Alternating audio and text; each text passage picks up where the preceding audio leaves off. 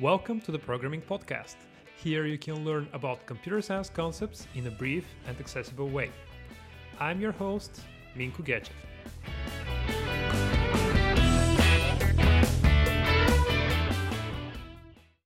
Hello everyone. In this episode today we are going to discuss the data structure trie. Yes, you heard right. I didn't say tree, I said a trie.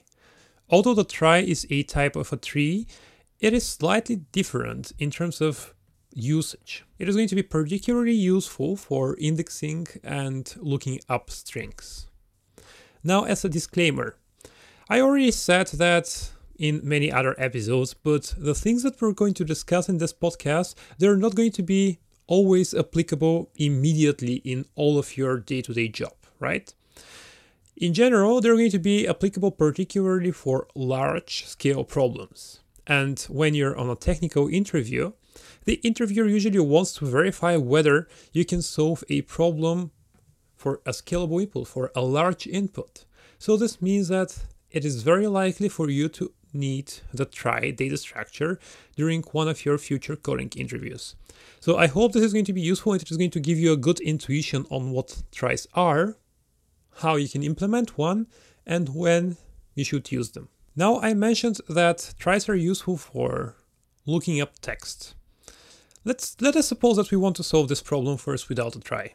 Let us suppose that we want to perform a spell check. So while the user is typing something into a text box, we want to verify whether the word that they have written to this point exists in a dictionary or not. There are a couple of ways to go. So there are probably the most basic way to go is to have a list of all the different words in a dictionary so they can be in an array and once the user starts typing something, you're going to go over all the different words in this array and you're going to compare the current substring that they have written with each word. And how are we going to compare two words? For example, let us suppose that the user has written a string A and we start iterating over our array of dictionary words. We're going to go to the first one.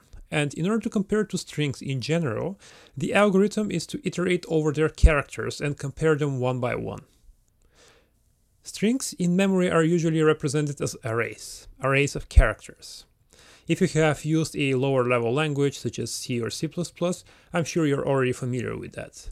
If you're using JavaScript or any other language where you can just apply equal equal equal on top of two strings and verify whether they're the same string or not, well, this may require some further explanation. What is going to happen is your string comparison algorithm needs to go from the beginning of each word to its end.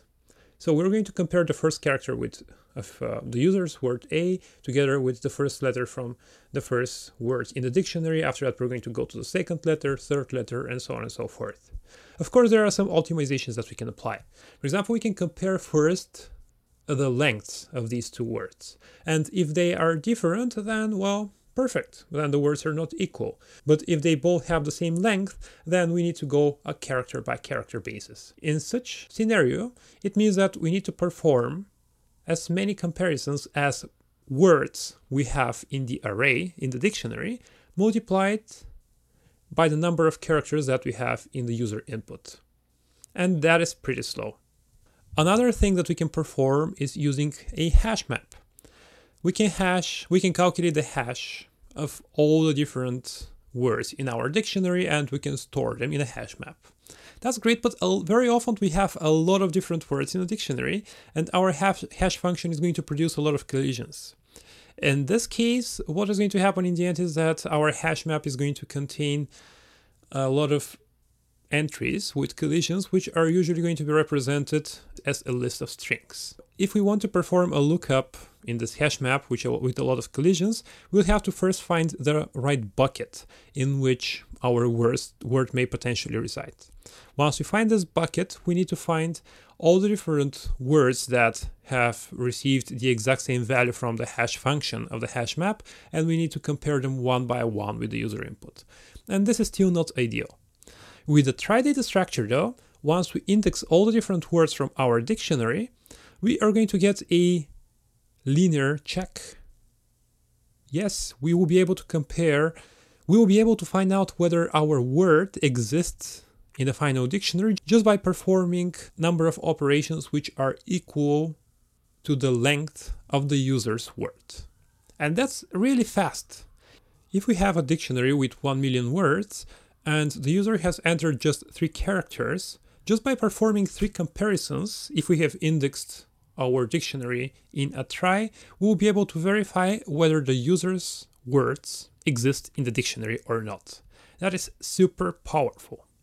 Now, let us see how tries work. And once we look at this topic, we're also going to discuss their implementation. In general, as I already mentioned, tries are just trees, but some special kind of trees. Each node in this tree can have as many ch- children as many letters in our alphabet we have. And each path from any of the leaves of the tree back to the root contains a single word. Now let us try to insert the word apple into our trie. So first, as with any tree, we're going to go to the root. Now the root of the trie is going to be a just node. This node is going to have a single property called children. This property is going to be of a type hash map where to individual characters we're mapping different nodes.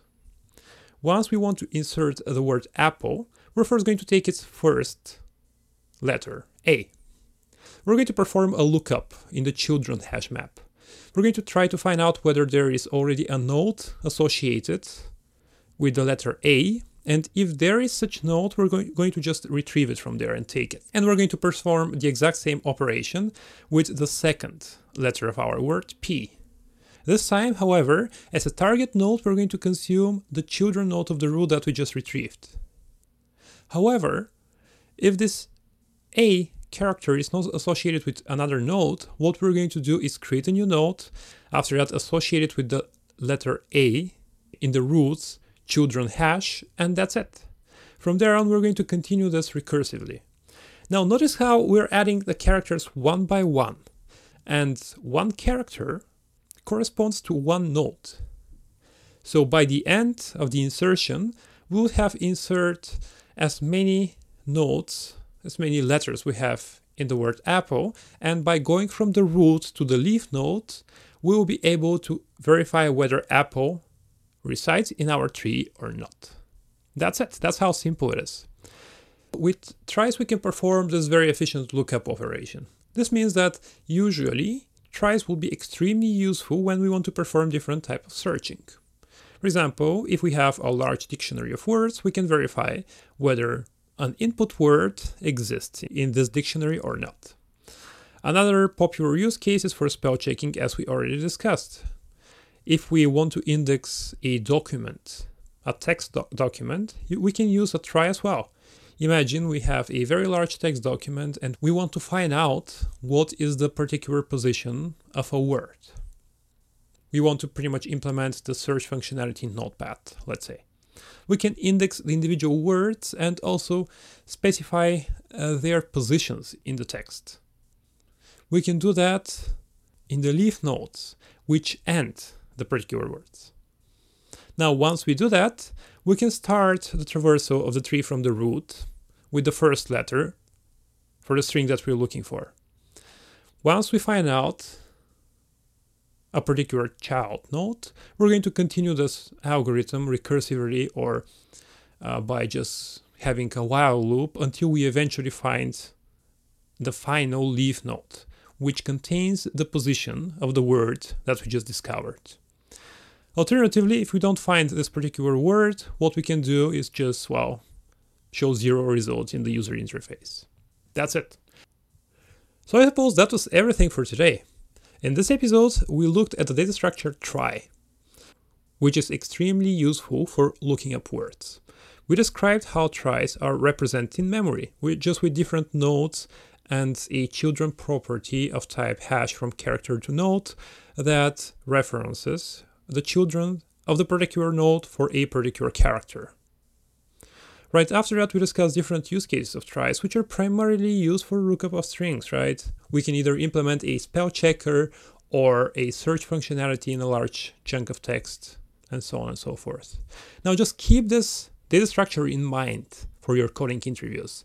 Also, once you see a heavy, computationally intensive search lookup problem, you probably should consider tries. However, if you're dealing with 10 or 100 or even thousands of strings, please don't complicate your program by introducing a new data structure that your coworkers needs to be familiar with. First, in our jobs, we should consider the readability of the software that we create. And right after that, if the performance is the bottleneck for our particular problem, we should consider making our implementation more efficient. That was everything for today. Thank you very much for listening. To learn about new episodes, you can follow me on Twitter at mgechev. The list of all resources and recordings is available at podcast.mgechev.com. Thanks for listening.